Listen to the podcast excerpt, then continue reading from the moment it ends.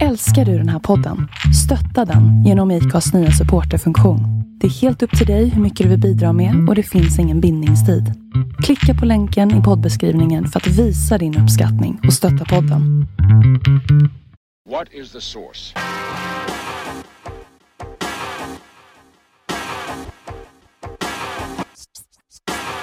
One, two, three, set it!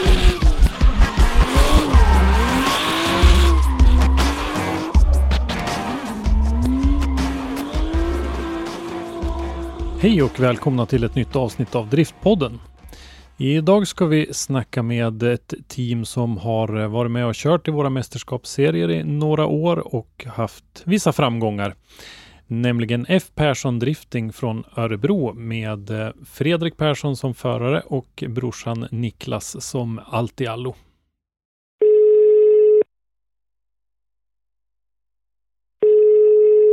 Välkomna till Driftpodden Fredrik och Niklas Persson. Tack så mycket. Tackar. Ja, F. Persson Drifting med dig Fredrik som förare, så är det ju ni två som utgör stommen i teamet, kan man säga så? Ja, jo men så är det. Mm. Ja. Jag tänkte vi skulle snacka lite grann idag om vad ni har för bakgrund och som vi lite skämtsamt brukar säga, hur kunde det gå så här illa? hur man hamnar i det här och hur ni har kommit fram till de framgångar som ni ju faktiskt ändå har haft hittills med fina placeringar och sådär. Så att jag tänkte att vi kunde börja lite med bakgrund och sådär. Vad tror ni om det? Ja, absolut. Ja. Är det bara kör. Om vi börjar med dig Fredrik, vem är du? Familj och yrke och bostadsort och sådär som vi brukar. Ja, men precis. Fredrik heter jag som ni vet. 30 år, bor i Vintrosa i orten. Skärmartorp är mer specifikt så. Jobbar som funktionstestare på Epiroc. Har jobbat där så jag tog studenten. Så att det är det jag kan. Mm. Tvåbarnspappa. En på 1,5 och en på 3. Så det är fullt ös. Bilnörd. Ja, tycker om att skruva. Ja, fast det är roligare att köra. Ja, ungefär så. Mm. Ja, Niklas motsvarande. Ja, Niklas Persson heter jag då. Är 32 år, nyss fyllda. Ja, jag jobbar också på Epiroc, gör jag, som provare. Bor också i Vintrosa, i Skärmartorp. Jag och Fredrik bor ungefär 300 meter från varandra, gör vi. Så det är väl ungefär så mitt liv ser ut. Bilnörd, håller på med bilar väldigt mycket, motorer överlag. Så det är väldigt stort motorintresse. Ja.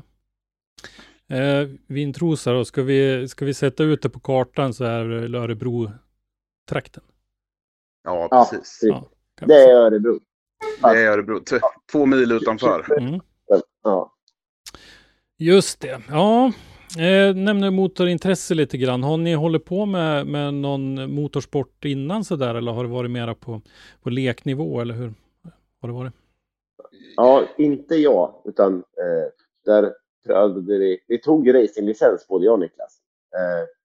Men insåg jag rätt snabbt att det är sladdar vi vill göra. Så vi prövade aldrig köra någon racing alls.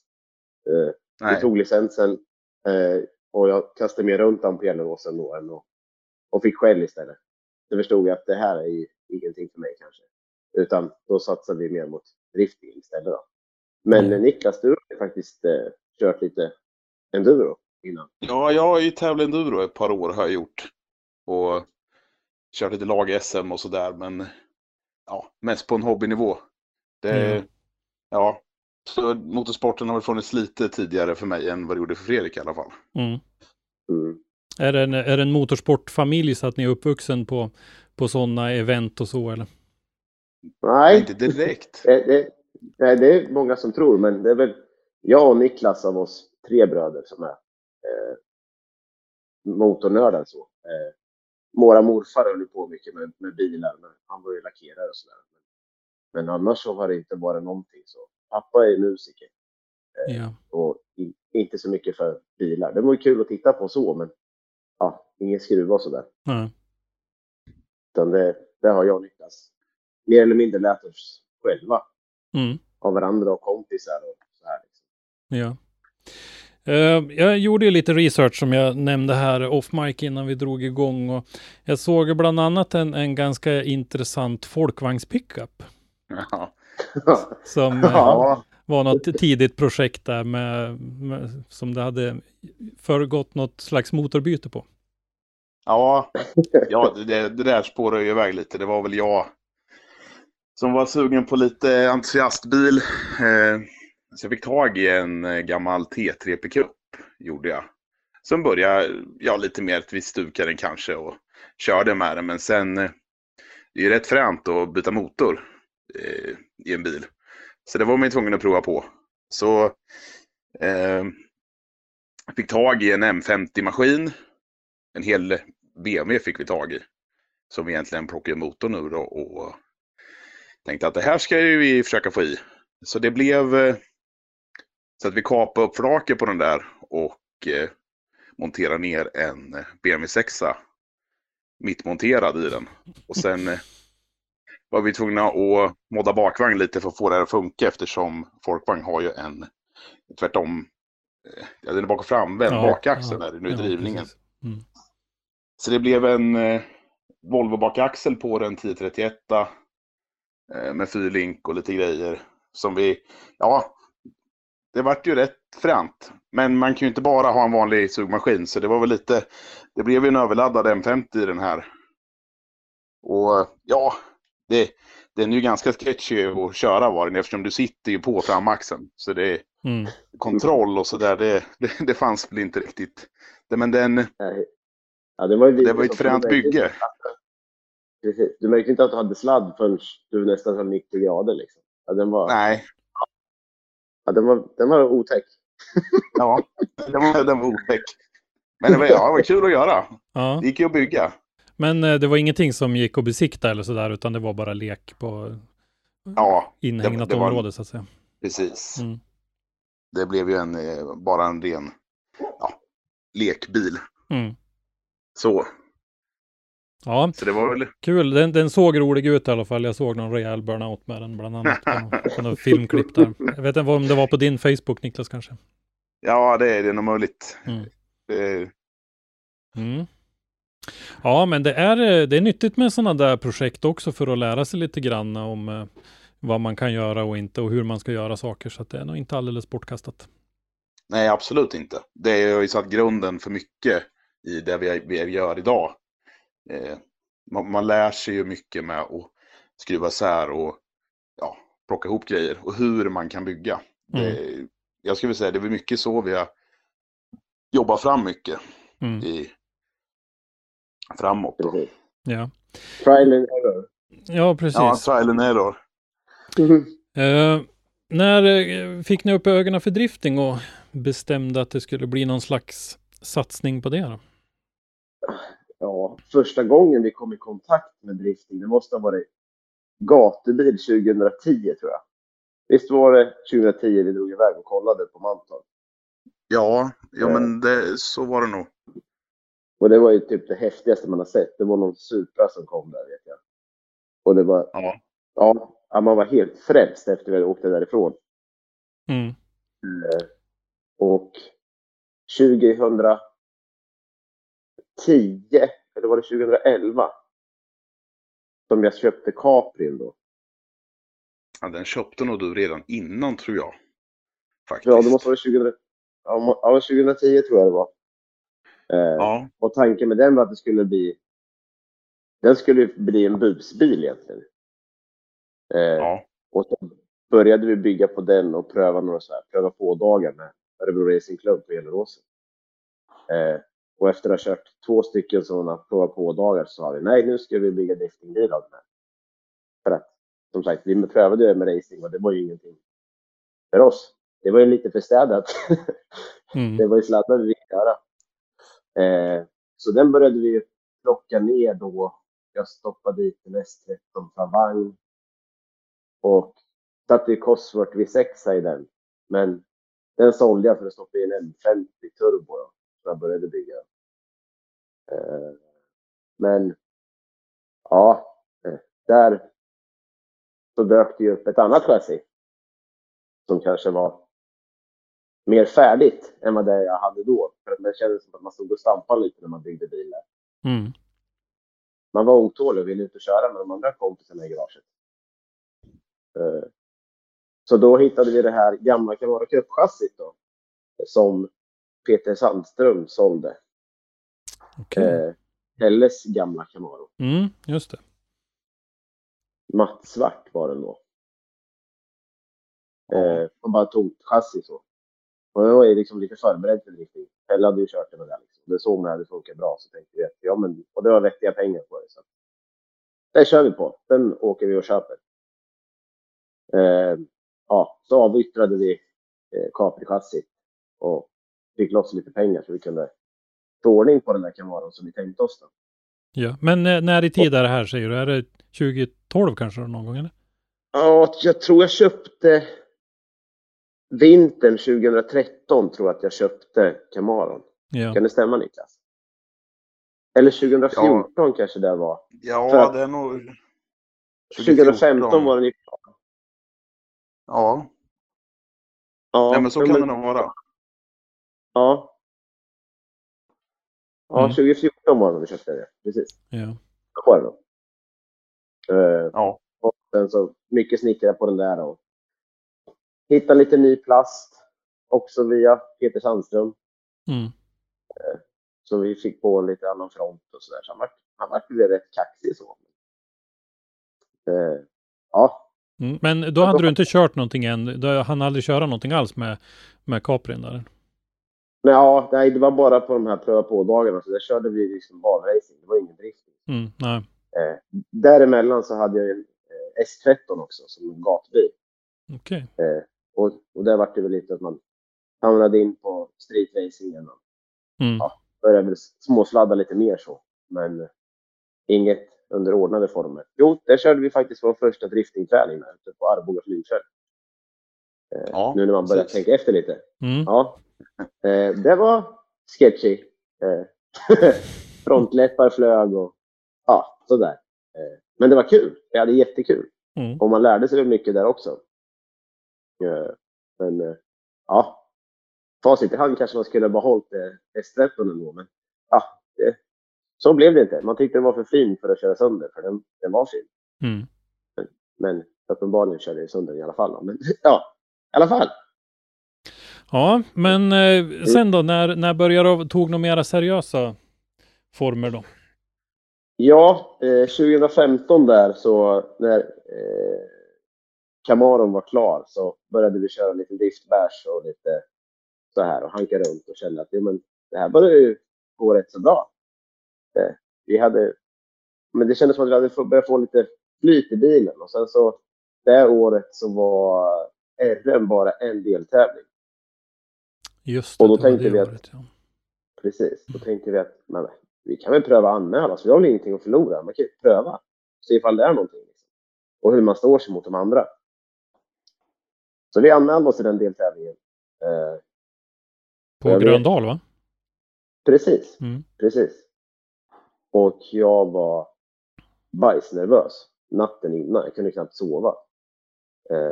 För vi åkte, det var ju bara över dagen man åkte. Liksom. Så man inte sova på plats som det är nu för tiden. Men, ja, jag vet att det var... Ja, jag var nervös. Mm. Och bilen hade funkat klockrent hela säsongen då. Så det kändes som att vi var redo för att köra. Vi kommer till Gröndal, vi lastade av. Och jag hade fått låna... Jag hade inte all utrustning jag behövde då. Så jag fick ju låna kompisens hält och hjälm som han hade från när han hade kört folkvis. Och den var det ju hörselkåpor i. Så jag hörde ju inte motor. Och jag kände att det är någonting som inte stämmer. Den vill liksom inte. Hur mycket vi försökte. Och de gick utanför och tittade liksom. Och bilen han gick ju liksom på 5-4 cylindrar. Och vi höll på att försöka få upp någonting. Och tiden började rinna ut för kvalet. Ja, vi gjorde det vi kunde och försökte. Vi misstänkte att det var någonting med bränslet då. Liksom. Men vi kunde inte göra någonting där på plats mer. Så att vi satte oss i. Jag satte mig i bilen och sen så försökte vi göra allt vi kunde för att få ihop en kvalrepa. Och när det var dags för kval, då tror jag fan, den där stackars M50 gick på 3 cylindrar. Av de där 477 hästarna jag hade från början så kanske att vi hade 150. Om en bra, ja, med lite tur så var det 150 hästar. Och det ville sig ju inte alls. Jag gjorde allt i min makt för att få det där att gå runt, men nej. Så det vart en nolla i båda kvalrundorna och där var Fredriks hem slut. Ja. Det var min racepremiär. Och då tänkte du när du kom hem att det här måste vi göra mer. Ja, det här var ju kul. Ja, men lite revanschugen var det ju. Helt klart. Ja, oja. Det var jag fick inte visa vad jag gick för materialet ville se ut. Mm. Nej, det är klart det är frustrerande då. Ja, precis. Så då pratade vi ihop och så tittade jag över hur vi skulle gå tillväga nästa år då. För det här var ju sent på hösten den deltävlingen var. Mm. Eller den tävlingen. Det var väl Linus Joensu som blev RM-mästare det året, va? Precis. Vill jag minnas. Mm. Med 240. Med Volvo, ja just det. Mm. Mm. Ja. Så då sa vi att nej, men vi prövar väl att köra nästa år med. Och då var det ju 4 deltävlingar det året. Skulle det ju vara. Just det. I Modified då. Precis. Mm. För det var ju singelreper som gällde då. Ja. Yeah. Och där körde vi Mantorp, där vet jag att vi kvalade in i stegen. Och sen vart vi utslagna mot Norton i topp 16, första stegen ut. Och det var ju singelrepa mot singelrepa. Mm. Ja, det minns jag. Och sen deltävling 2, vart var vi då? Var det Gröndal där? Ja, eller var det Sturup? Jag bara, var det Sturup? Ja. Det kan nog vara Sturup. För det var inte, det var dubbeltävling i Sundsvall sista tävling. Var det så det var det året? Ja, precis, det var det. Det stämmer. Ja, det stämmer. Men var det Sturup vi åkte till då? Jag tror det var Sturup, deltävling 2 var vi nere. Ja. Ja, men det kan stämma. Och den tävlingen minns jag inte hur det gick. Och det var inte det året vi rasade bakaxeln. Ja, jag tror det var. Nej, det var det året vi rasade bakaxeln. Det var året efter vi rasade bakaxeln, tror jag. Ja, strunt samma. Jag minns inte hur den tävlingen gick i alla fall. Men sen som var det dags för, hade de en superfinal då uppe på Sundsvall Raceway. Och det var samma datum som vi fick till Yonkerhuset som jag och Sandon hade. Vi köpte då. Så att då valde vi att stå över den dag. Ja. Då var det ingen mer med den säsongen. Nej. Ja, det var väl en dubbeltävling här uppe, va? Man körde åt ena hållet ena dagen och åt andra hållet dagen därpå. Ja, precis. Vill jag minnas. Mm. Ja, så var det. Så det var riktigt surt samtidigt som att vi hade köpt ett hus och det funkade inte riktigt. Ja. Men så pass blodad tand att ni kände i alla fall att det var läge att göra en satsning även 2017? Ja, precis. För då var det ju första året med Twin också, va? Precis. Mm. Ja. Och fortfarande det, Camaro? Fortfarande Camaro, fortfarande M50. Och vi hade... Ja, det året vi höjde laddtrycket lite. Så började det bli lite mer mos i det där. Vi hade kört med 477 hästar hela tiden. Så då gick vi upp och hade 560 hästar. Ja, vi strokade den också, va? Till 2,8 liter. Så var det. Det var lite mer seriöst än att bara åka oöppnad så. Mm. Och jag minns inte hur det gick första deltävlingen på den. Ja, det var ju Gröndal, va? Ja, just det. Så var det. Först, det började på Gröndal och det slutade på Gröndal. Exakt. Den serien. Den säsongen. Men jag minns från den säsongen var att inför... Det hade väl gått ganska hackigt den säsongen här för mig. Det var, ja, vi hade mycket motgångar. Det gick inte Det gick inte skitbra, det gick inte skitdåligt heller. Nej. Det var mitt emellan, tror jag. Men inför sista säsongen där, eller sista deltävlingen, så i finalen, så var det någon månad innan där som var en frikörning på Gröndal. Då lånade jag din bil. För du hade precis. Jag har ju kört också Camaro då. Samtidigt som du köpte din Camaro, ungefär köpte jag Mattias Österlunds gamla Camaro också. Mm. Och byggde en 50 turbo i först. Och körde en stund med, men det var inget för mig. Så jag kände ju att V8 var väl lite mer fränt att åka då. Så då byggde jag en 6 liters LQ4-maskin med turbo i den istället då. För att få mer vrid och ja, känna hur jag åker lite stor motor. Mm. Så den var igång då säsongen 2017 precis. Så då hade vi ju börjat småkört lite med den maskinen innan. Och sen, ja då lagom någon månad innan finalen då så körde ju du Fredrik den på Gröndal istället. Mm, precis. Och då, redan då så började vi hänga mycket med Erik Karlsson och Andreas Stavberg och Andreas Gustafsson och Dominik Schultz. Det var vi som höll ihop väldigt mycket på tävlingarna så. Och då var det Maria, Andreas sambo, som gick fram och sa att du kör mycket finare med din brors bil än med din egna. Okej. Och likadant, du sa detsamma Niklas, att du har bättre flow med den här. Ja. Det kändes som det kunde bli mycket lugnare och placera dig bättre i den bilen. Så det var väl så vi kände. Precis, och då så när vi åkte hem därifrån och dividerade, hur ska vi göra till finalen nu? Och då sa vi att nej, men vi tar ut en ny vagnsbok på Niklas bil och så kör vi den på finalen. Mm. Och det tror jag att vi gjorde väldigt rätt i. Ja. För redan där och då hade vi bestämt att vi skulle bygga en ny bil. Mm. Så att vi skulle göra ordning min bil till försäljning och då ville vi inte chansa att döda den på tävling. Liksom, sälja den då. Just det. Så att den deltävlingen, jag tror inte det är jättebra va? Vi fick ju möta Dominik i 32an. Var det 32? Ja, precis. Ja, just det. Ja. Dominik gick ju jättelångt i den. Han vart väl typ 3-4 någonting var i den. Ja, någonting sånt. Ja. Så att jag gjorde väl någon tabbe i min tjejs, tror jag. Jag minns inte. Mm. Men då var det över den helgen då.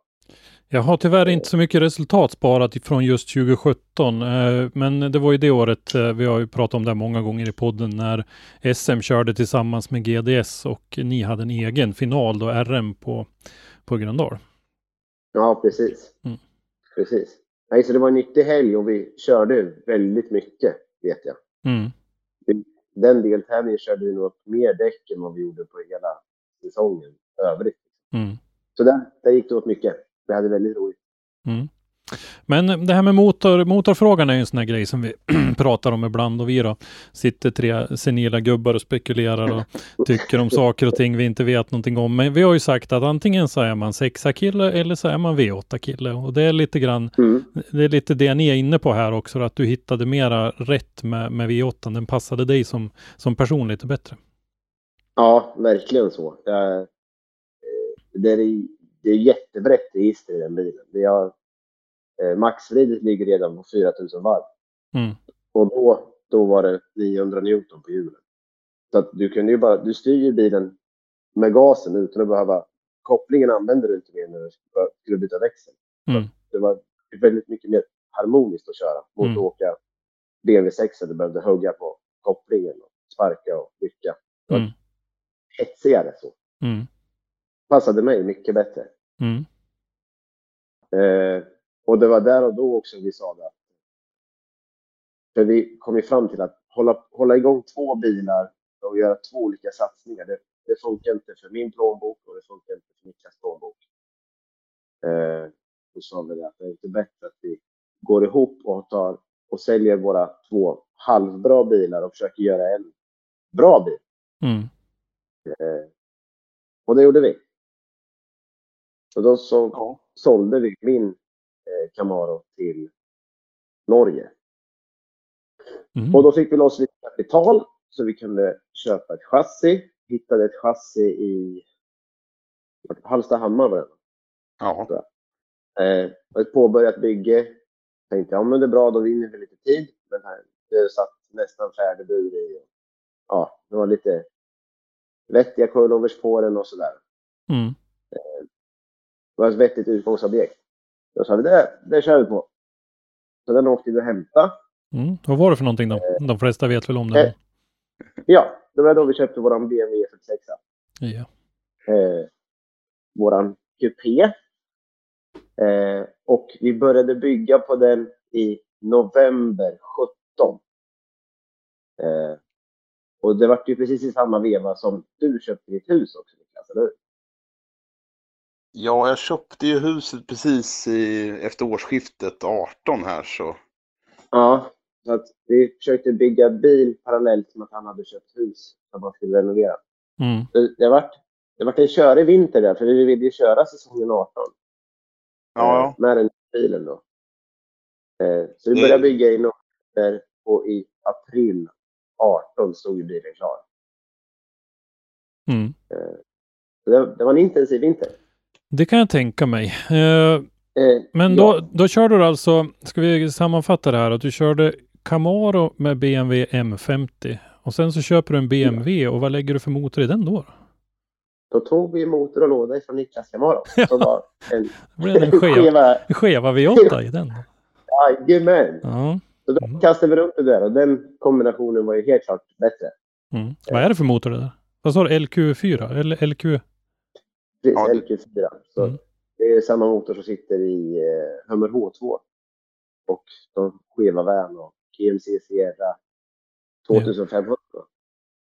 Ja, det sitter ju pickisar och allt möjligt. Mm. Motorn finns ju inte i Sverige egentligen. Den är ju mest... Ja, det är ju H2 ändå som har den. Ja. Annars är det amerikanska bilar. Mm. Men det är ju som sagt en 6 liters gjutjärns V8 är det. En så kallad truckmotor. Mm. En truckmotor, ja. Den är gjord för att tåla lite stryk. Precis. Ja, jo det gör de. Det verkar ju tycka att göra. Mm. Motorn i sig är ju standardmotordel på den. Det är andra lager i vipporna. Det är andra ventilfjädrar. Eller snidtopphågsbultar. Nej, eller snidtopphågspackningar. Standardhågsbultar fortfarande. Sen är uppslipade ringgap. Uppslipade gap mellan vevstakarna. Och en högflödesoljepump. Det är det som är gjort med motorn. Mm. Och i dagsläget... Det är en turbo på den också. Det är det som gör effekten. Mm. Det sticker iväg lite. Precis, den 26 kilo tunga kärlekshistorien där framme. Mm. Ja. Okej. Okay. Ja. Ja, vad lämnar vi då i ursprungs... Eller den kanske samma utförande fortfarande, men vad lämnar den för effekt ungefär då? Då, när vi byggde den, så levererade den till Ljugefärgen 570 hästar och 878 Newton i första utförandet. Ja, på hjulen. Och den effekten har vi kört på ända fram till mitten på den här sidan. Ja. Just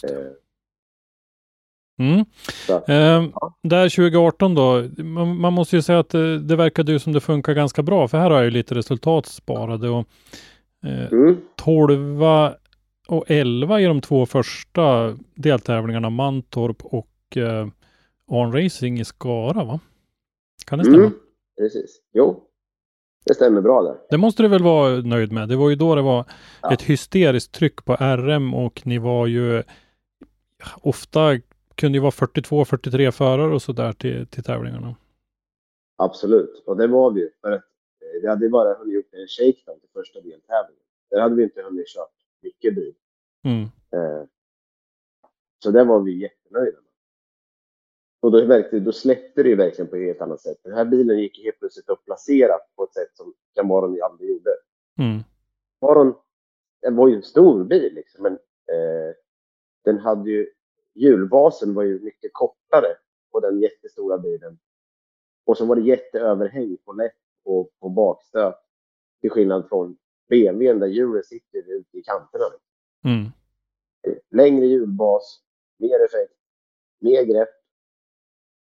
Ja, det var som natt och dag på att köra bil, kan man säga. Då förstod man att aha, det är så här det ska vara. Mm.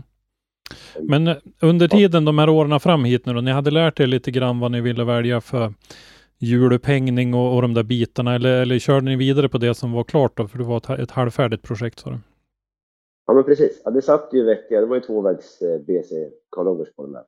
Mm. Så de lät vi sitta. Vi tänkte köpa treväg, som tänkte vi börjar med det här. Det är kanske lagom avancerat. Ja, det var det. Det räckte för oss.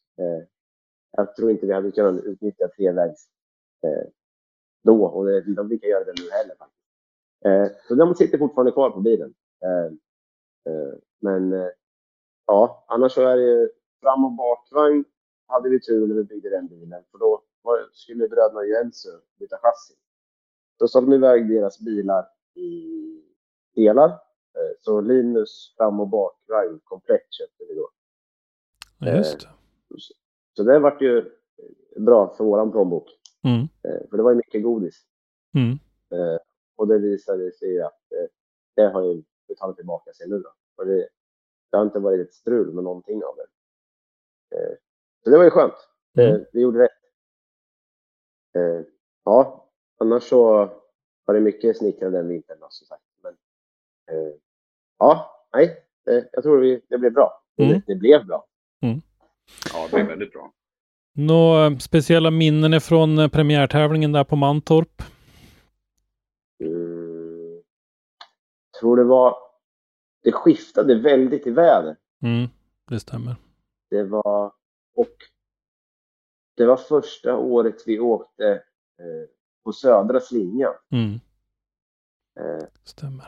Och det gick jäkligt fort, vet jag. Mm. De där stackars 235-erna. Det var ju innan de gjorde den där kompletterande asfalteringen i F2-kurvan också. Så att precis. Det var väldigt långt för er då från vänsterkurvan och överläggningen mot högern in i F2-kurvan där. Ja, precis. Mm. Och jag vet att det var där vi upptäckte att vi hade lite servostrul också när det var snabba överläggningar. För där kunde det bara hugga till i ratten. Så det gällde ju att vara bestämd. Ja. Vi fick ihop det någorlunda med tanke på att det blev 12 i den fall. Mm. Ja. Mm. Det var det. Skara var ju en fantastisk tävling. Strålande sol, fint väder, mycket folk, jättepublik, många förare och roligt. Ja, det är så vi minns det också. Mm. Ja, det var riktigt kul. In i betongdjungeln där. Ja.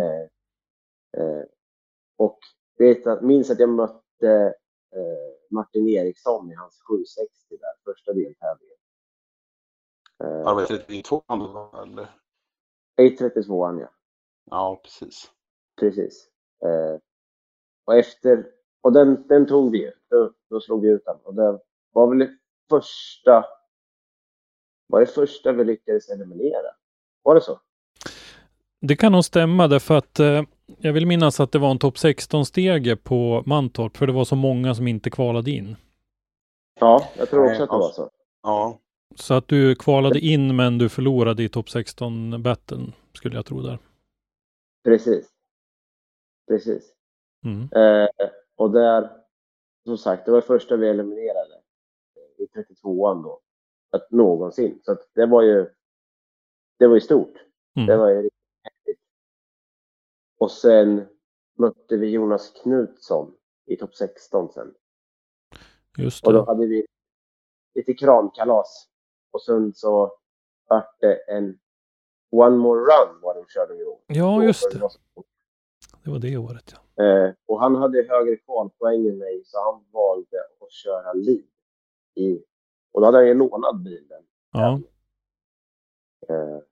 Och jag var för het på gröten där i rundvändningen. Och då hade jag fortfarande bakdelen helt i plåt. Så jag drog röven i muren och så kastade den i fronten. Så att jag gröpte bäraren och sträckte sig igen. Ja, så där tog ju våran helgslut där. Mm.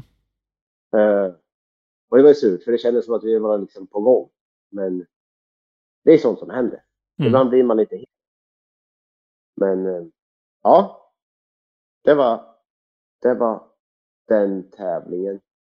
Vad var det för tävling efter den? Jag tror att det var Gröndal. Ja, just det. Nu körde vi baklänges då. Just det. Mm. Och där tror jag också det gick hyfsat för oss. Vad jag minns så kändes det som att den tävlingen var bra. Jag tror inte vi fick ett höjda resultat sådär. Jag tror att uttagning 32 eller 16. Men 32an, för du blev en 30:e plats är min notering utifrån poäng. Det var den, precis. Det var den deltävlingen bilen dog för oss på kvalen. Ja, andra kvallepan så stannade han. Mm. Ja, precis. Helt tvärdö. Ja, och då hade vi skjutit en säkring. Det var också första gången så att bilen stod för oss någonsin. Mm. Då hade vi skjutit en säkring till boxen. Och vi visste inte ifall poängen skulle räcka, så var det. Så vi var ju jättenervösa när vi verkligen förra mötet. Och kollade in på en 30:e plats måste det bli så. Och sen i 32 mötte vi Filip Ågren. Ja. Då hade det börjat regna, va? Ja, det var jätteblött. Sketchig grepp. Ja. Det var då himlen öppnade sig så det hette duga. Ja, det var väl då man höll på att flöt bort i depån till och med. Det var ju många som hade problem med depåtält och grejer. Mm, just det. Ja, det höjdes nästan snorkel där nere. Ja, precis. Så att då vet jag att vi gjorde jag dörtdroppade min tjejs, tror jag. Nej, min lid var det. I liden dörtdroppade jag och sen så var det klart. Då var vi ute sen för Filip, han gjorde ett väldigt bra jobb bakom mig. Och det var ju mindre bra för mig då. Men... Mm. Ja, så då var den helgen över. Mm. Ja, så det där lär upp pengar. Så är det. Sen var det dags för final då det året uppe i Sundsvall, här uppe hos oss. Mm, precis. Och hur gick det där? Ja, 22:a plats har jag noterat att du lyckades få ihop då. Jag minns inte hur det gick den här med. Ja, jag minns inte. Kvalade vi inte in den deltävlingen? Kan det vara så? Att det bara varit en topp 16? Jo, det var någon 32, det är jag rätt övertygad om. Jag tror vi kvalade in den deltävlingen, men jag tror till och med vi kvalade ganska bra. Men, jag minns faktiskt inte. Nej. Nej, det är ju inte lätt. Så är det ju ibland. Nej. Det har blivit några tävlingar nu. Ja. Ja, det blir ju det och det är ju ungefär samma folk också som du möter hela tiden så att det är som inte att komma ihåg utifrån vem man har mött och sådär heller. Nej. Och det är konstigt, jag och Brunberg, vi har haft en förkärlek för varandra där. Jag förstår det inte. Men... Nej. Ja, nej, det är sådär. Mm. Ja, en 22:a plats som sagt i alla fall. Men om man då tittar och summerar säsongen 2018 så måste man väl ändå se det som en stor framgång. Ny bil, deltagit i alla 4 deltävlingarna, en 14:e plats i RM då med 132 poäng totalt. Det är väl det måste ju ses som en bra säsong. Ja men absolut. Och vi lärde oss ju jättemycket. Och det var det som var tanken med säsongen, att vi skulle lära oss bilen. Så att det kändes ju rätt. Självklart siktar man väl alltid på pallen, men så här facit i hand så det var en bra säsong med en helt ny bil. Det var det.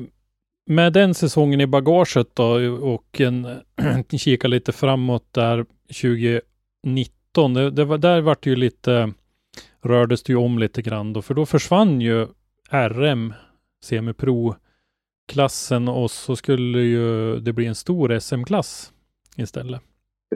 Precis. Så då blev det ju lite däckbyte och sådär då. Gå från 235 gatdäck eller få möjlighet åtminstone att byta. Hur gick tankarna då där? Ja, 2018 så sa vi väl att vi kör en säsong till bara för att vi är varma kläder. Vi hade ju siktet inställt på SM. Mm. Men ja, det var ju lite mer ekonomiskt att köra RM mot att köra SM. Med däckkostnader och allt så här. Men när de tog bort RM-klassen då var det ju, stod det mer på att tävla eller att inte tävla. Och tävla ville vi. Så jag gillade till den bilen. Och, ja, så tänkte jag, men vi kör. Det är väl inget annat. Vi får söka dem och se ifall det går. Ifall det går. Ifall vi blir antagna eller hur det ser ut. Och det blev ju. Mm. Det blev ju. Och säsongsavslutningen på säsongen 18 där, så var vi uppe till Hamre med Jocke Andersson och Andreas Stavberg och prövade att köra lite semislikt. Mm. Bara för att se vad hände. Vi hade aldrig kört på ett sätt semislikt. De prövade där och upptäckte jag att det här var ju ännu roligare. Om det nu gick att vara ännu roligare så var det ännu roligare. Mm. Så då fastnade vi på det då. Ja. Och så men vi kör. Bilen var ju byggd för att åka semislikt. Det var ju 6-stålsbil axlar då. Mm, ja, okej. Okay. Mm. Resten var ju fixat för att åka riktiga däck. Mm. Så att men vi kör. Mm. Och ja. Fram till dess då, nu, jag har ju lite kännedom om historien här eftersom jag har ju hängt med och pratat med er några gånger och sen har jag ju pratat med lite andra personer runt omkring er också. Vem hade du haft som spotter och sådär fram till nu då? Det var våran garagekompis Marcus Tell som hade varit med som spotter. Ja. För nu hände det väl någonting här när du kom in på den här SM-satsningen va? Ja, precis. För nu, jag kommer inte ihåg första deltävlingen 19. Jag vet inte om vi hade Marcus Hell eller för vi hade Martin Tegel som åkte första deltävlingen. Kommer du ihåg det, Niklas? Jag tror ju Tegel var med oss redan från början. Säsongen 19 här. Jag är rätt säker på faktiskt. Ja. Jo, men så var det nog. Tegel var med från starten 2019. Ja, yes. Jag tror att han var spotter första deltävlingen. Tegel. Ja, precis. Men Martin Tegel var spotter första deltävlingen. Men de andra två, jag tror 3 av de här deltävlingarna var Andreas Stavberg spotter istället. Mm. Andreas berättade ju lite grann om det där själv i hans avsnitt. Tyckte det var väldigt givande att ställa sig på den sidan och få hjälpa er då så att säga, men även att du utvecklade honom som förare. Mm. Ja, precis. Ja, det är väldigt nyttigt att ha någon annan som förare att bolla med också. Han vet ju hur bilen beter sig, om vi säger så. Mm. Och vad man kan göra för tics för att få den att göra det man vill. Mm. Och våra körstilar är väl lite olika så. Men jag tror det är bra. När han åkte sin M60 med sugmaskin så den var ju väldigt hetsig karaktär. Så han fick ju köra väldigt aggressivt. Till skillnad från mig då som åkte V8 och bara kunde leka med gasen. Nu är det lätt att det blir lite slappt om man säger så. Mm. Och jag tror att det han hade i bagaget och det jag hade i bagaget, sen när vi pratade ihop oss, gav en hel del. Mm. Ja, jag tror det. Ja, absolut. Säsongsprängen med på Mantorp. Mm. I vanlig ordning får man väl nästan säga. Ja, precis. Där du lyckades med en 15:e plats. Mm. Ja. Just första deltävlingen, det blir lite grötigt när det är på samma ställen tävlingarna är. Men det jag minns då var att vi var utslagna av Erik Karlsson i topp 16. Där, när jag körde min lead och det kändes bra. Och sen så var det dags för chasen och det var likadant där, det var blött. Så det var, semiblött var det. Ja, precis. Fläckvis, ja. Ja. Och då åkte vi gatdäck fram och semislicks bak. Mm. Första gången vi åkte semislicks på en snabb bana. Och han hade problem med växellådan, för den hade han skjutit av innan. Så han hade stoppat upp en annan låda och den hade han svårt att få i växlingarna. Eller växlarna. Så jag vet att när han går, vi lämnar startplattan och jag ska köra min chase på honom, att han har svårt att få i växeln. Så det blir väldigt ryckigt fram till startlinjen. Och när han initierar så har jag en lång lucka på honom och ska skicka på. Och då kommer jag på honom ganska snabbt. Och när jag då lägger upp lite vänsterbroms så låser han upp framhjulen. Och sen får jag rakt ut i gruset, rakt in mot räcket. Och hinner få bilen på rätt köl, en meter ifrån räcket ungefär. Mm. Och sen så var det kört. Då var det tack för mig, hej. Nu har jag lite bättre anteckningar här också. Så att Adam Gustafsson mötte du i... du kvalade 22 och mötte Adam Gustafsson i topp 32. Precis. Och, så var det. Mm. Och sen Erik precis. I topp 16, ja precis. Ja. Alltså, men inte så rätt. Det var ju bra. Mm. Ja. Och det var den helgen. Vad hade vi sen där då? Då var vi norrut, va? Färila. Ja, Färila, ja. Mm. Färila var det. Och den tävlingen gick ju bra.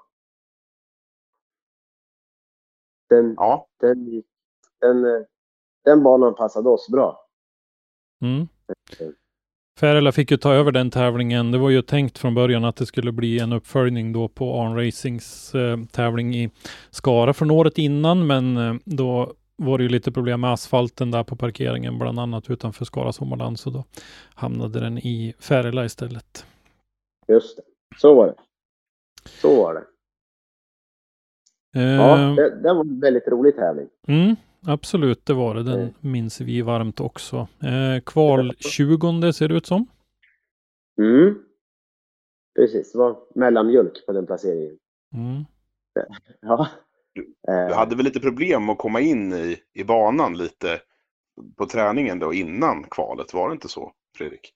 Jo, så var det nog. Och det var då jag och Andreas satt oss ner och så att vi skulle ge fan i växlar. Vi ligger kvar på samma växel istället. För då var det helt plötsligt annat flow igen. Och då, initieringen vet jag att jag hade strul med. Jag ville klatschkicka, men Andreas ville att jag skulle flicka in det. Och jag höll fast vid min klatschkick och det var ju aldrig bra. Sen så dag 2 efter kvalet, då helt plötsligt så började jag flicka bilen istället. Och då var det helt annat flyt i det. Och då det tagit 2, då släppte det liksom. Mm. Minns jag. Ja, Andreas Lilja, topp 32. Precis. Mm. Och den kändes ju bra. Man vet ju att Lilja, han kan ju gasa. Mm, jo då. Så, det var bara att hålla i. Mm. Han hade fått strul med växellådan då, tror jag, när han skulle köra med tjej som fick inte i bån eller vad det var. Så jag fick en lucka när jag körde min liv. Och den kom man inte igen på. Mm. Det är väl det jag minns av den baten. Mm. Topp 16 tror att jag mötte Dennis Andersson. Va? Stämmer bra det. Ja, och han gjorde en jättefin lead om jag minns det. Och jag gjorde väl en bra chase på honom. Och jag tror att han gjorde en bra chase på mig också. Jag gjorde en bra lead. Men jag drog det längsta stråt där också. Ja, det står, jag har noterat One More Time faktiskt. Och så kanske det blev. Mm. Just det, ja. Men du tog hem det och gick till topp 8. Precis. Och då började vi få lite vittring. Mm. Och mötte Martin Merafej då. Precis. I M2. Och han gjorde jättebra lead. Och jag gjorde en bra chase på honom. Och sen så i min lead och sen gjorde jag väl bra. Men i sista zonen gick jag lite grunt. Och det gjorde inte han. Så då gick han vidare där. Mm. Det jag minns av den tävlingen att det sved inte jättemycket att åka ut då. För man kände att man hade gjort ett bra jobb. Och man var nöjd ändå. Liksom. Alltså, självklart ville vi upp på pallen. Det var därför vi var där. Men att det var fair. Liksom. Det var inga konstigheter. Mm. Ja, Martin gick ju vidare och vann den tävlingen också. Precis. Så han körde ju bra på den där banan. Oh ja, oh ja. Jag fick jobba hårt på grejerna. Mm. Ja, det blev en sjunde plats totalt där då. Mm. Bästa placeringen hittills. Mm. Den var vi glada över. Mm. Det kan jag tro. Det var... Ja, men det var en jättebra placering. Mm. Det kändes som det släppte lite för oss då, gjorde det väl? Ja, verkligen. Ja. Jag fick upp lite självförtroende. Och... Ja, började kännas lite mer på hugget så. Mm. Ja, sen var det iväg ner till Hultsfred, va? Mm, precis. Och det var första gången vi var på Hultsfred någonsin. Ja, just. Det var spännande också med lite betongdjungel. Mm. Ja, det gjorde en ordentlig avåkning på träningen. I slutet på banan gick ganska fort, gick vi ner i en sandbolla och sträckte mot älg och kylfläktarna gav upp. Och, ja, det var lite rörigt, men vi lyckades få ihop det så att vi kunde fortsätta köra i alla fall. Det var ju ganska många som missade kvalet där. Så det blev bara en topp 16 steg och du hade ju inte någon god marginal precis. Nej, just det. Vi tog den 16:e platsen, gjorde vi. Ja. Med en poäng. Det, poängen har jag inte sparat faktiskt, men du var kval 16 i alla fall, så då fick du ju möta kvalettan då i första omgången. Kommer du ihåg vem det var? Kevin Brunberg, ja precis. Ja, gemensamt. Mm. Kevin hade kört riktigt bra på hemmaplan, väl inkörd på banan och så vidare. Ja, verkligen. Och det var ju inte första gången vi hade mötts heller. Så, man var ju revanschsugen, för han slog ut mig på Mantorp då, 2018. Mm. Så det var man lite revanschsugen.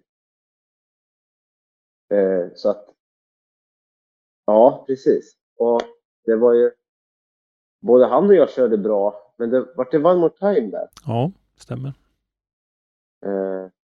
Och sen när han körde chase, så hände väl någonting med hans bil där, va? Den dog väl sista. Nej, han var inne i muren, va? Tror jag. Ja, han var nog inne i muren. Ja, när han körde chasen, så då fick vi den. Mm. Det var bra. Mm. Då var vi glada. Ja, vidare till topp 8 en gång till då. Precis. Vem mötte vi där då? Där mötte vi Simon. Precis, Simon Andersson. Mm. Och det var också en jäkligt tajt väpen, alltså. Det var också marginalen som gjorde att han gick vidare där. Mm. Jag tror båda körde bra. Det var inga konstigheter så. Men uppenbarligen gjorde han det lite bättre. Så vi vart utslagna där. Mm. Men fortfarande bra poäng i serien. Precis. En 8:e plats då. Mm. Som slutresultat på det där. Det var väl en ganska fin serie att fortsätta på, en 7:e plats och en 8:e plats. Absolut. Så det kändes ju väldigt bra inför finalen, för det var bara 4 deltävlingar det året. Mm. Precis. Så det kändes väldigt bra. Vi låg ju bra till i serien. Jag kommer inte ihåg vad vi hade för placering när vi åkte upp till finalen. Vi låg bra till. Vi hade möjlighet att bli 3:a i serien, tror jag. Med de poängen vi hade. Ja. Så att det var där vi gick för. Var det. Mm. Ja, den tabellen har jag inte framför mig, men annars, jag är ju en hamster och sparar på det mesta så där, så det är kul att gå tillbaka och titta faktiskt. Ja, nej men Sundsvall, där blev det ju några fler, så där blev det ju en ganska haltande 32 steg, tror jag. Ja, kanske det blev. Det minns jag faktiskt inte. Vi fick väl Byron, Fredrik? Var det inte där i 32? Så, jo, precis. Vi kvalade ju på en 5:e plats. Jajamän, stämmer bra det. Så att vi fick ju Byron i 32an, så var det. Mm. I 32an, inför 32an hade ju himlen öppnat sig. Mm. Var det inte så? Så det var ju... Precis, ni tränade på torrt, va? Precis, och sen så i 32an så var det dyngsur. Ja. Det kom ju riktigt så här stormregn. Har jag för mig. Stämmer bra. Så vi körde våran byrun och det kändes bra. Och sen i topp 16 mötte vi Hartman. Ja, stämmer. Och där vet jag inte. Jag tror vi båda körde väl bra. För då hade det torkat upp igen. Ja, det var torrt då. Och då, ni körde väl väldigt jämnt första, så det vart väl en one more time. Mm, stämmer bra. Gick det väl till. Ja. Ja. Mm. Och det var väl tajt i andra battlet med, men Hartman ryckte en liten lucka på dig i starten. Och det hade du svårt att hämta hem. Så var det. Precis. Det vart en lucka där. Och sen var det tack och jag. Så var det. Mm. Precis. Ja, en 12:e plats då har jag noterat där. Mm. Precis. Det är ju ändå en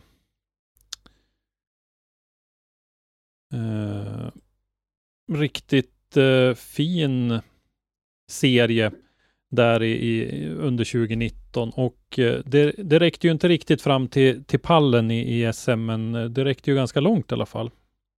Ja, verkligen. För ni blev väl 6:a totalt i SM, va? Ja, precis, så är det. Men dubbel 4 framför oss. Just det. De 9 poäng över, tror jag de var.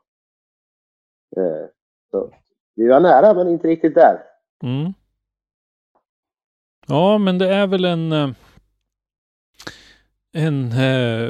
riktigt fin merit ändå, SM6. Absolut. Så är det. Och den var vi ju... Det var inte där vi siktade på. Vi siktade på topp 3. Men vi var ju nöjda med säsongen. Så. Mm. Bilen hade skött sig jättebra.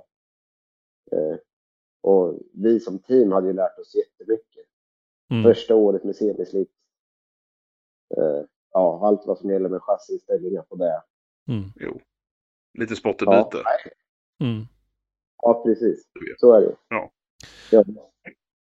Men 40, 72, 71, 61 poäng då. 40 poäng som lägst under en säsong, det är ju riktigt bra. Ja. Det är ju jämnheten där som drar. Har man ett resultat som dippar så går det ju ganska fort att man tappar taget. Absolut, så är det ju. Mm. Så är det. Spotterbiten som sagt har vi pratat lite om. I övrigt med team och sådär, när ni tog steget upp till SM och sådär, utvecklade ni den biten någonting också då, eller? Med vilka ni hade med er och sådär? Ja, vi har inte varit så många. Utan vi har ju varit... jag och brorsan och en eller två till. Så har det sett ut. Och det är därför var det inte. Men vi har ju samarbetat ihop lite med Stavberg då också. Att vi tillsammans har. Hade han haft strul så hade vi hjälpt honom. Hade vi hjälpt strul hade de hjälpt oss. Mm.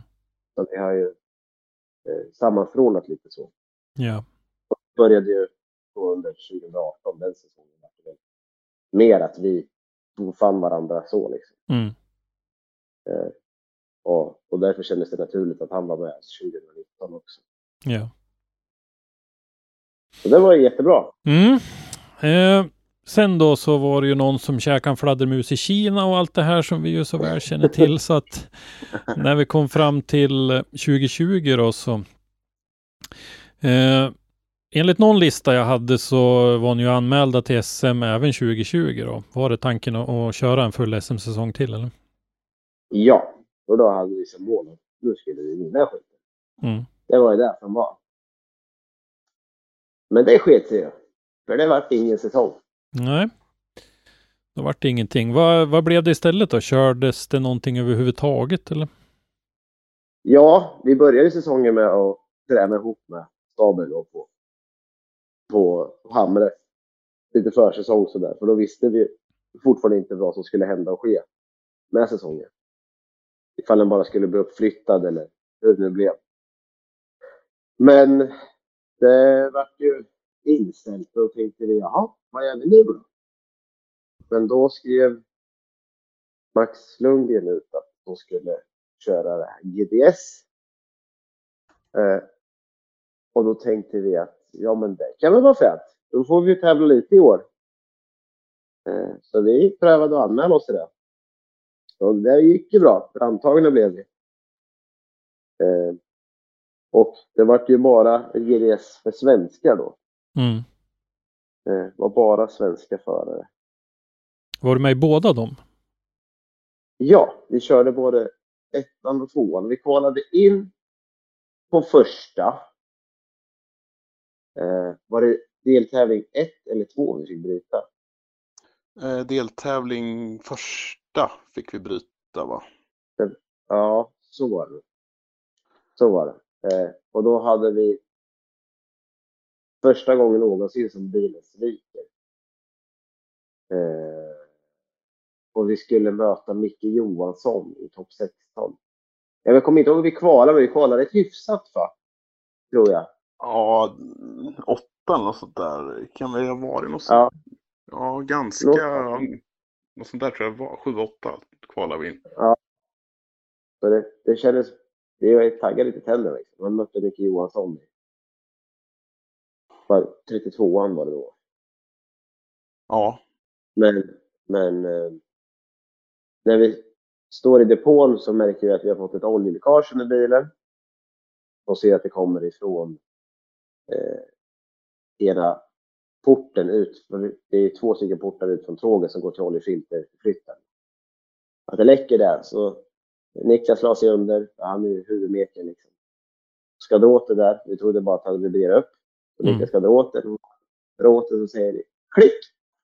Och sen går den svetsade av kopplingen rätt av med tåget. Ja. Yeah. Hopp. Vad fan gör vi nu då? Det var 1 timme kvar tills vi skulle köra. Och vi behövde, för att få ner tåget behövde vi plocka ner hela framvagn och hela alltihopa. Mm. Så att, där och då fick vi bryta. Vi gjorde ett försök men det fanns inte tid till att få ihop det. Nej. Det sög verkligen. Just det, det där kommer jag ihåg faktiskt att jag var där och gick förbi när ni höll på och skruvade med det där och det var ingen glad uppsyn på det då. Nej, det är inte så man vill förlora. Nej. Och lämna VO, men vi hade ingen val. Mm. Det var tack och godnatt. Det där var ju då framme i augusti 2020. Och sen så kom det ju då fram, för egentligen var väl planen då att man skulle köra en GDS i Norge och så den där här och så skulle vi köra en final på Mantorp Park i september när pandemin hade försvunnit som förhoppningen var. Men så blev det ju inte riktigt utan det blev ju en till sån här svensk GDS i september då. Precis. Mm. Och då var du revanschsugen. Ja, och nu läckte inte bilen olja längre. Så att nu skulle vi ge på. Och hur gick det då? Undrar dig. Och det undrar jag också. Jag vet att det inte gick som vi tänkte. Det var en 32 och det skulle vara kvällskörning där. Och den var vi riktigt taggade på. Det skulle ju bli ashäftigt. Det var ju några utländska förare med. Mm, precis, några danskar. Och då tänkte vi, det här blir ju asfränt, så det ska vi göra. Men i 32an vart vi utslagna. Vi kan börja med kvalet, för du kvalade ju bra där. Ja, vad vart vi där? Faktiskt, kvalsexa har jag i min notering. Mm. Ja, precis. För då var det första gången vi började köra södra slingan baklänges. Just det, precis. Och det var ju häftigt. Mm. Men ja, vi hade en bra känsla i kvalet, men vi minns inte vem vi mötte. Viktor Wettermark.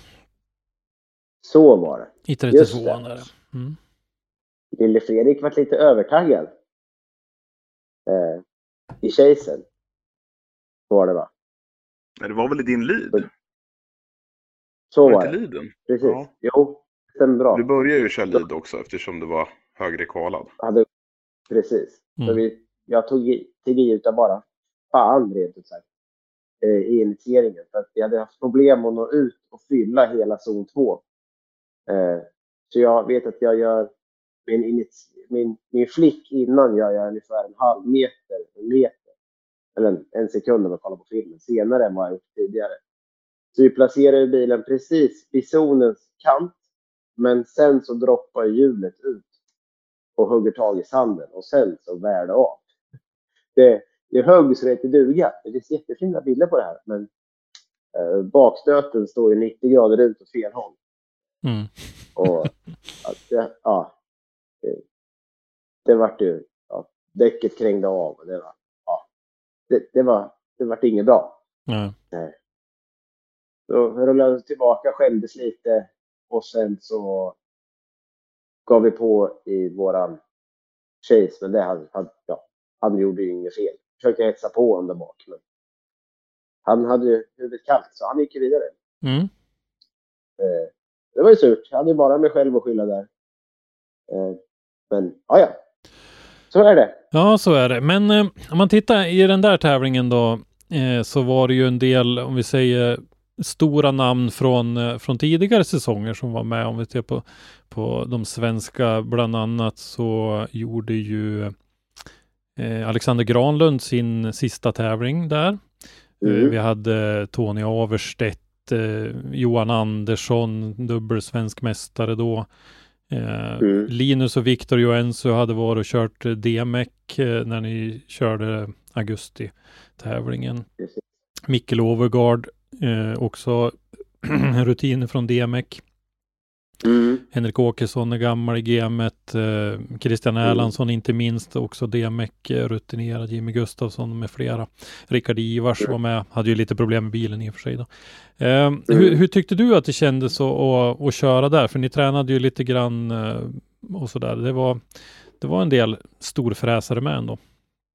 Absolut. Ja, det kändes ju inte som att det var ju där vi ville vara, och det kändes som att vi platsade rätt bra. Vi hade ju kunnat sätta emot och hänga med och ibland dra ifrån också. Mm. Så att det kändes ju verkligen så att vi var på rätt plats. Mm. Så. Alltså på det sättet var det ju väldigt kul. Och likadant var resultaten var bra. Så. Ja, nej, men det kändes bra. Och det var ju där vi ville vara.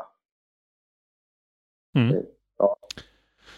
Vettigt motstånd om vi säger så. Ja, precis. Nej, men det är väl inte så dumt ändå att få en sån där tävling och doppa tårna lite grann i det där och känna på lite mer namnkunnig motstånd. Det var ju flera som sagt av danskarna här, Kasper Kristensen och jag kommer inte ihåg vad den tredje hette. Som också har rutin, och Mikael Johansson och såna här som har varit. Att man får det här lite, kanske tagga till lite extra när det står någon sån där som har varit kanske lite av en förebild eller någon som har varit aktiv längre i alla fall på andra sidan. Precis. Så är det ju. Mm. Så är det ju. Ja, 2020 var det. Fram till 2021 då så hade vi ju fortfarande pandemi, men då hade man ju tagit till lite verktyg för att hantera det. Så då blev det ju en SM-säsong i alla fall som ni också var anmälda till då. Precis. Mm. Och även den här säsongen så hade vi siktet inställt på pallen. Mm. Yes, vi kan väl dra igenom säsongen lite snabbt här också då. Börja på Mantorp Park i vanlig ordning. Mm, precis. Och samma vända som vi körde på GDS, och det kändes bra. Just det, baklängesvändande. Precis. Men det hade ju gjort ett bra kval och slingan var väl lika, tror jag. Det var en små justering man hade gjort mot GDS, annars var det väl mer eller mindre samma vända. Och bilen tyckte jag om den och jag tyckte om den vändan och den slingan. Så att, vi hade ju bra självförtroende när vi gick in i den tävlingen. Minns inte hur vi kvalade. 8 skulle jag säga. 81 poäng. Ja, precis. Så vi var ganska många på 81 poäng där. Jag för mig. Jag har väldigt många med höga poäng den tävlingen. Mm. Och där mötte vi Pontus Karlsson första deltävlingen. Första i 2:an där. Stämmer bra. Jag la mig liv. Det kändes bra. Det var inga konstigheter. Vi satte zonerna där vi skulle. Det var frid och fröjd. Och i Chasen gjorde vi också ett bra jobb. Vi var på och där. Och den fick vi. Så den gick vi vidare på. I topp 16 mötte vi Patrik Frey. Yes. Och jag hade kvalat högre än honom. Så jag började köra min lead. Och leaden, jag vet att jag gjorde en ordentlig flick in i initieringen och satte zon 2 som jag också hade haft lite strul med. Nu sattes klockrent och när vi gjorde den här vändningen in då mot den här inneklippen som var, då får jag en liten, jag får en dutt i bakhjulet där. Han var inne och touchade på mig. Så att jag tappar min, jag får justera lite mer vinkeln än vad jag hade tänkt mig in emot touch and goal för överläggningen mot sista zonen. Så den sista zonen, det var precis att vi inte satte då. Men det kändes ändå bra. Och det kändes okej. Jag kände lite på bilen, gunga lite. Det kändes att det inte hade hänt någonting där. Lilla rumpan med bakhjulsinställningen där. Men det kändes okej. Så vi stannade inte till eller något. Vi fortsatte fram till startlinjen. Och starten går. Och jag vet att han och jag har ungefär lika snabba bilar. Vi är någorlunda samma saker på bilarna. Bara att han har en 6 och jag har en 8. Mm. Så det var bara att åka. Han är jäkligt duktig på att köra. Så då var det bara att bjuda upp. Nu skulle vi ha det här. Jag gör min initiering. Och jag gör inte en så stor flick utan mer av en handbromsinitiering på honom. Och när jag kliver på, då driver bilen rakt fram. Så att jag dyker verkligen in på honom. Jag blir jätteinnerspår istället för att följa ytterlinjen. Så vid den här inneklippen som var där jag hade kört på honom. Eller där han hade kört på mig. Kör jag på honom. Exakt samma ställe. Kanske en aning hårdare än vad han gjorde på mig då. Mm. Och jag hamnar ute i gruset. Jag var helt blind. Bilen är fortfarande på sladd och sådär. Man upp igen. Och fortsätter jaga på. Men han hade ju fått en stor lucka. Ja. Och de bedömde att mitt misstag var större än hans. Så att han gick vidare på den. Så där var våran tävling slut. Den gången. Ja, det var väl inte riktigt den inledningen du hade önskat dig på den säsongen då? Nej. Och i stegen minns jag att då skulle jag med Andreas Stavberg i topp 8. Och då var det där vi gick och taggade igång varandra för att det jävla syns i topp 8 lite. Mm. Det gjorde vi inte. Nej. Han var i topp 8 men fan inte jag. Mm. Nej, precis. Han gick vidare och blev 3 i den tävlingen. Precis. Ja, sen då så var det iväg till... Vart åkte vi sen? Var det Sundsvall sen va? Ja, Sundsvall var 2:an. Mm. Precis. Det var det. Och likadant där så satte vi banan rätt fort på träningen om jag minns rätt. Det var bra självförtroende för kvalet. Och kvalet gick ganska bra. Mm. Jag kommer inte ihåg placeringen men jag för mig att det kändes bra. Kval 11 har jag skrivit här. 85 poäng och då hade Jocke Gran 8 85 poäng. Vi hade Fredrik Westring 9, 85 poäng. Vi hade Felix Lindvall 10, 85 poäng. Och du på 11. Och Mikael Johansson på 12, 85 poäng. Så där var det ju verkligen ett getingbo.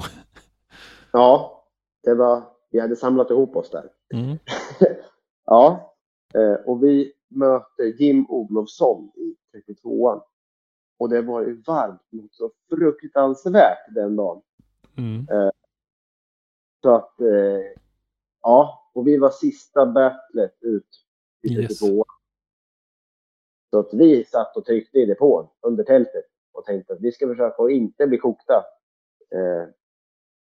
Och jag tror att vi gjorde rätt i. Så när det var två bilar före oss ut i 32an, då satte oss i bilen och så rullade vi ut. Det hade ju tagit en stund också.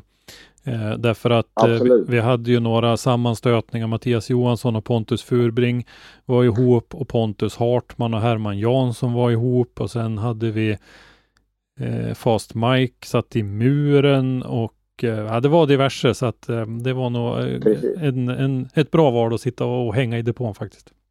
Ja, det har varit en utdragen historia där. Jag vet att det var, jag vet inte hur varmt det hade, det måste ha varit 28 grader någonting i luften.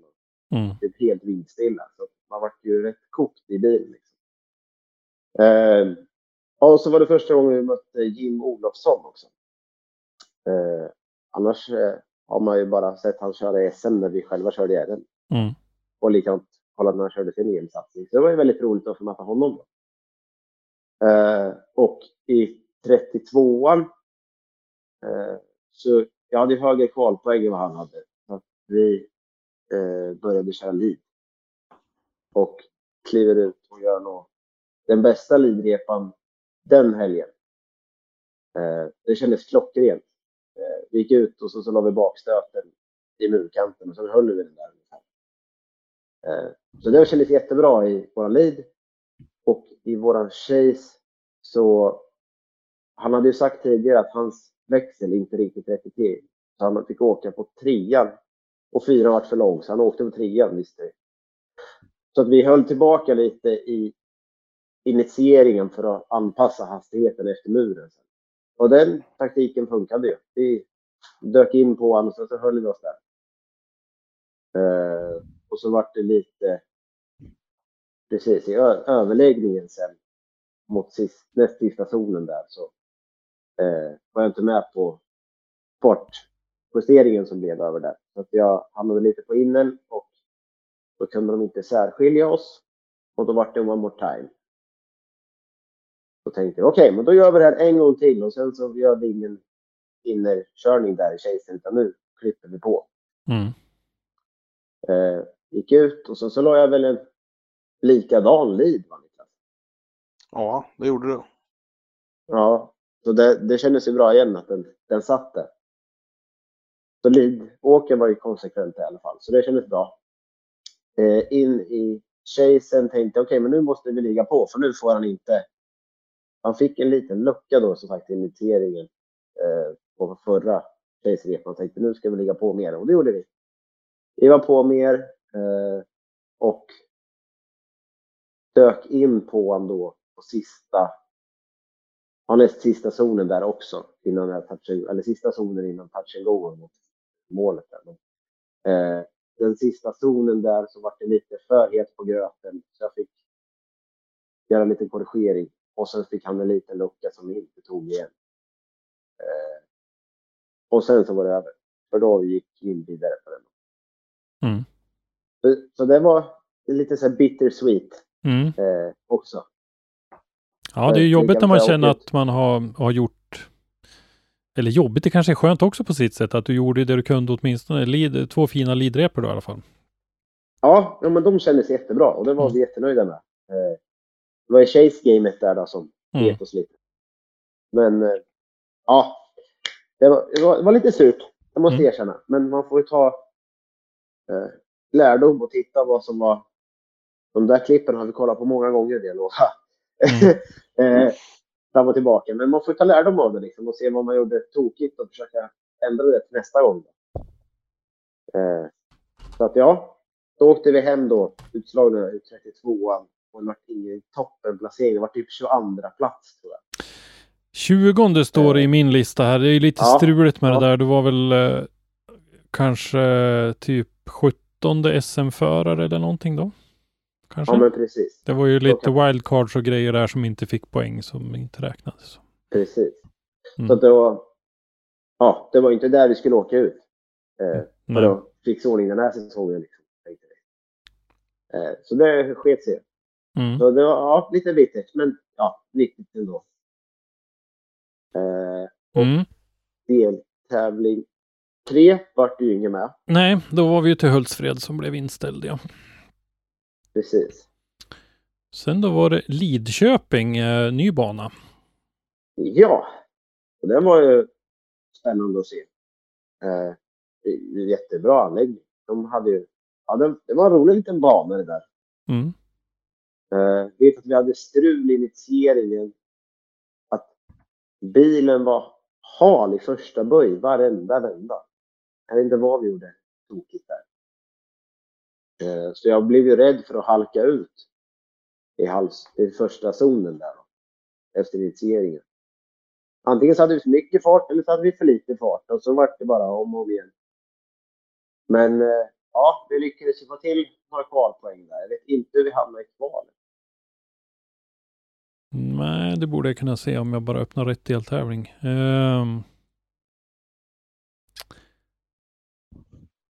Vart har vi dig där då?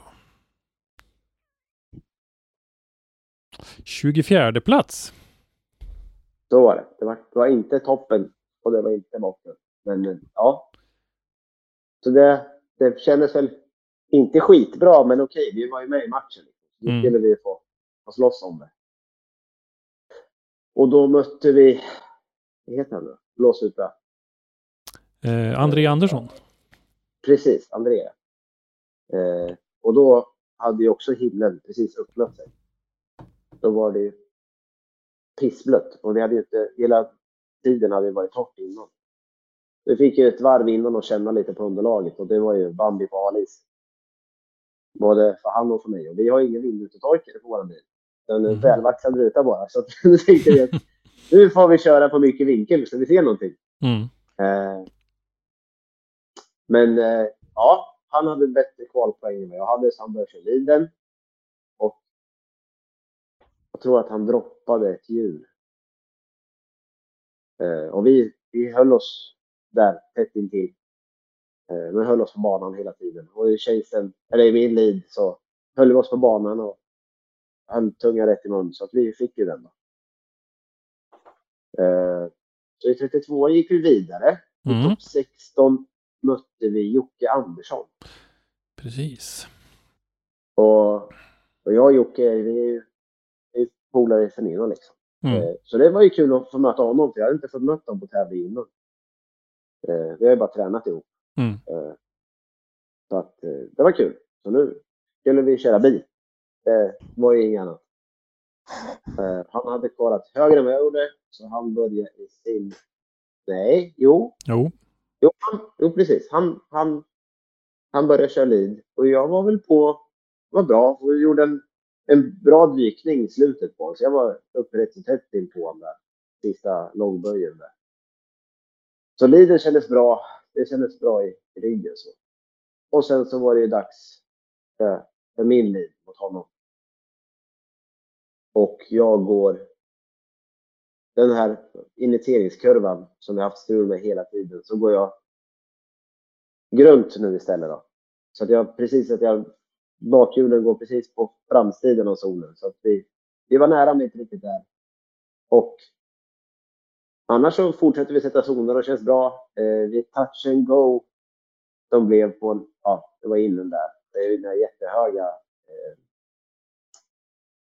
jättehöga heter Curbs. Ja, curbsen var ju svinhöga.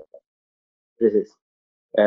Och där fick vi ganska mycket vinkel in. Men fortfarande så att vi höll drivet i bilen. Och där kom ju han väldigt nära in på. Så han fick nästan han fick bromsa upp sig. Han skulle göra sin dykning redan där på oss.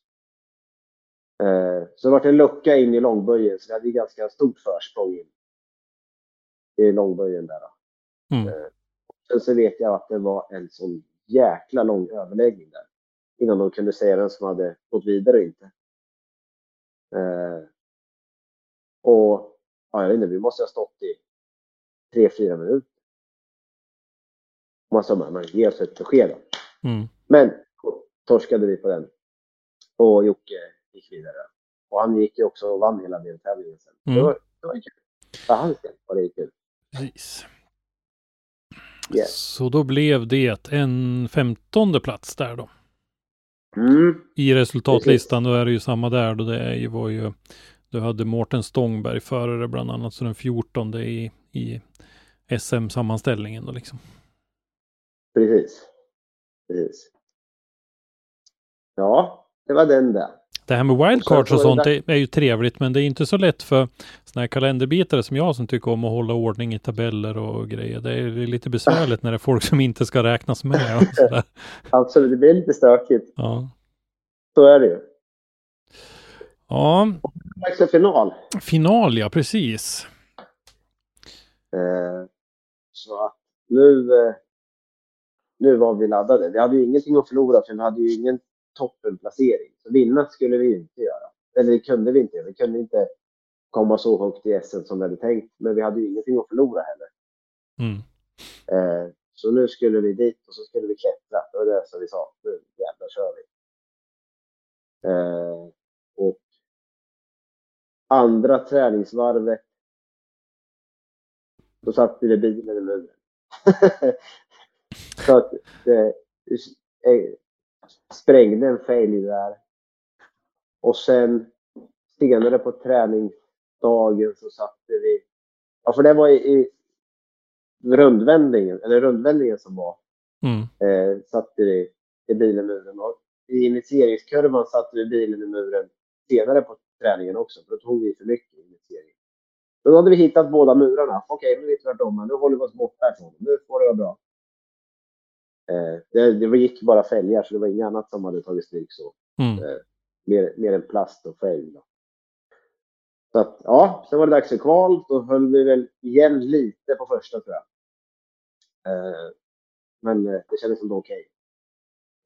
Och sen så kval 2, då hade det börjat skimmat. Och jag minns inte, vi hade glömt att ta med ett blankt visir. Så jag tror att vi åkte den med ett mörkare visir fortfarande, så det var lite spännande. Ja, det var ju ganska mörkt. Ja, det var det. Och ha ett sånt här blåellipserat visir som blev ännu mörkare. Jag tänkte, vi kör. Det var ju ljusshow och grejer. Det var ju asfrämt. Nu gör vi. Och jag tror då uppade vi, jag tror inte att poängen var högre, men jag tror att vi körde aggressivare då. Lite mer jävlar än namn, som man säger. Men jag tror inte det varit så mycket bättre poäng på den. Utan vi hamnade någonstans där i mellanmjölken då, tror jag också. 24:e plats, 80 poäng som bäst. 75 i första och 80 i andra då. Ja. Precis. Och då satte vi oss på vägen därifrån. På vägen tillbaka till hotellet så gick vi igenom kvallistan och kollade vem vi skulle möta. Och då såg vi det. Fan, vi möter Andreas Stavberg imorgon i TV2. Okej. Och vi visste ju att han hade ju chansen att bli 3:a i SM. Och vi hade ju... Nej, chansen att bli SM. Ja, just det. Han hade fortfarande chans att vinna SM då. Ja, precis. Ja. Och vi kunde ju bättre våra chanser. Men sen så är det ju sådär att det är ju inte där för att lägga oss heller. Och det hade inte han velat att vi gjorde heller. Nej. Han hade ju velat fighta fair square. Så vi skrev bara sms till varandra på kvällen att bara, ja fan, det här var inte som vi tänkte, men ja, må bästa vann vinna liksom. Så det var ju lite så här klump i magen, för man ville ju att Andreas Stavberg skulle vinna eller komma högt upp i SM. Men som sagt, vi var ju inte där för att lägga oss. Så, ja, det var bara att köra på. Och sen var det dags för 32an. Och han kvalade ju bättre än mig, så han fick börja köra sin lead. Och jag var på en rätt bra hela vändan fram till rundvändningen där. Där gjorde jag dyket på honom lite för tidigt, så att det inte fanns utrymme för mig. Så jag får göra en korrigering. Och när jag kliver på gasen igen så är inte bilen riktigt med som jag tänker. Så vi börjar nästan räta bilen. Och då gör jag en kopplingsspark. Och sen så var vi på igen. Men det var ju fladdrigt där. Mm. Men annars så fortsatte det bra. Och tänkte att ja. Och då min spotter Martin Tegel frågade bara: hur kändes den där? Bajs var det bara. Så var det helt tyst. Okej, kör på, sa han. Mm. Så visste jag att nu måste jag lägga en helvetes lid om det här. Och hoppas att han gör ett misstag. För annars är det ju kört. Så att vi hade ju ingenting att förlora. Det var antingen så gör vi det här jävligt bra eller så åker vi hem. Så då var det bara att hålla i. Och vi satte en jättebra lidrunda. Den satt där den skulle. Men Andreas gjorde inga större misstag där bak, så att han var ju med. Mm. Och då var det över sen. Då var det klart. Då var säsongen 21 till ända. Ja, det var den. Och den slutade ju inte riktigt som du hade hoppats på, som sagt. Nej, inte direkt. Det var den 14 i totalen. Just det. Så ja, den var lite tung var den. Mm. Hur ser funderingarna ut nu då efter, jag menar 2019 visar ju att du funkar grejerna och lite stolpe in så där, så är du ju med där uppe, helt klart. Mm. Ja, lite motig säsong den här som gick nu då, men hur går funderingarna nu? Nu har vi låtit bilen stått ett tag. Vi körde lite skojkörningar där i slutet på 21.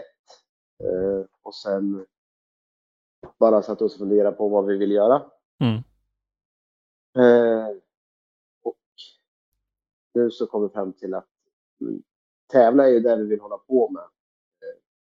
Så att vi satsar och kör en säsong SM igen då. Yeah. Och nu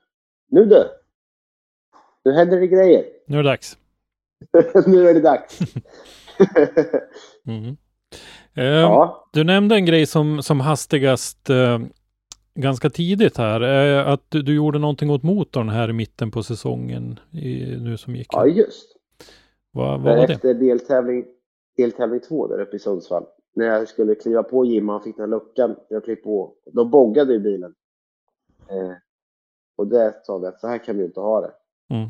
Så att vi har hela tiden kört på fjädertryck på motorn under alla år sedan 2017.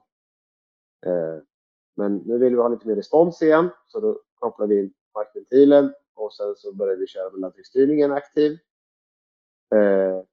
Så nu då tog vi och mappade om man efter Sundsvall.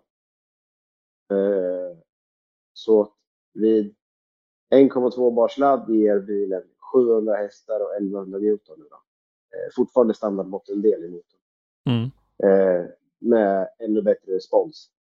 Och då är där vi vill ha egentligen responsen. Effekten har vi varit nöjda med hela tiden. Mm. Nu finns det mos. Yeah. Så att, ja, det är bra. Mm. Det är bra. Mm. Niklas, är det du som är motorarkitekten eller? Ja, det är jag som har byggt motorn från början då. Så ja, lite så är det väl. Det är väl jag som har smitt ihop den där. Mm. Ja, ja. Som sagt nu då, blir en SM-säsong till. Har ni några funderingar på att göra någonting åt bilen eller vad är det som händer här under off-season? Ja, den kommer ju få en större service, bilen. Vi går igenom och ser att allting är okej och ser fräscht ut. Kollar över infästningar och andra saker. Men ja, vi har väl lite uppdateringar vi diskuterar. Vi har väl inte riktigt bestämt oss vad vi ska göra än. Mm. Men vi Vi får väl se lite. Precis, vi kan väl säga så att bilen kommer bli lättare och den kommer bli snabbare. Och sen får vi väl se ifall vi har något mer godis på lut. Mm. Ja, lite så. Inte helt klart allting, men ja, det är grundkonceptet. Yeah. Ja, det är inte så långt kvar till säsongen startar. Det är ju, nu kommer jag inte ihåg datumet exakt, men det är ju en media- och träningsdag eller vad det kallas för på Mantorp Park i mars, va? Precis, ja, precis. 25. Just det. Så att det är, ja, det är ganska precis i dagarna 2 månader kvar tills det drar igång där då. Och sen så är det första deltävling på Elmia. I någon form har vi ju fått hört. Mm, precis. Ser om det blir någon mässa eller inte. Ja, det hoppas vi verkligen. Jag är ju inte känd som någon positiv människa på min arbetsplats, men jag är tveksam, ja. Ja. Ja. Jag tänker på en annan sak. Det här med samarbetspartners och den biten. Hur har ni haft lycka med sånt under de här åren? Ja, vi har ju haft några sponsorer och inte många alls. Eller, nu ska jag säga inte många alls nu. Förstörd, för luren håller på att dö här.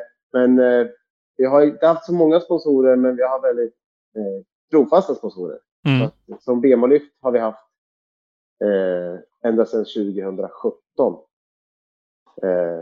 Och likaså D-design och så vidare. Och AKB åt de här. De har ju varit med från början och liksom hela tiden varit med. Och även nu i efterhand har vi haft Partega som har gått in och varit med 3 år i rad nu.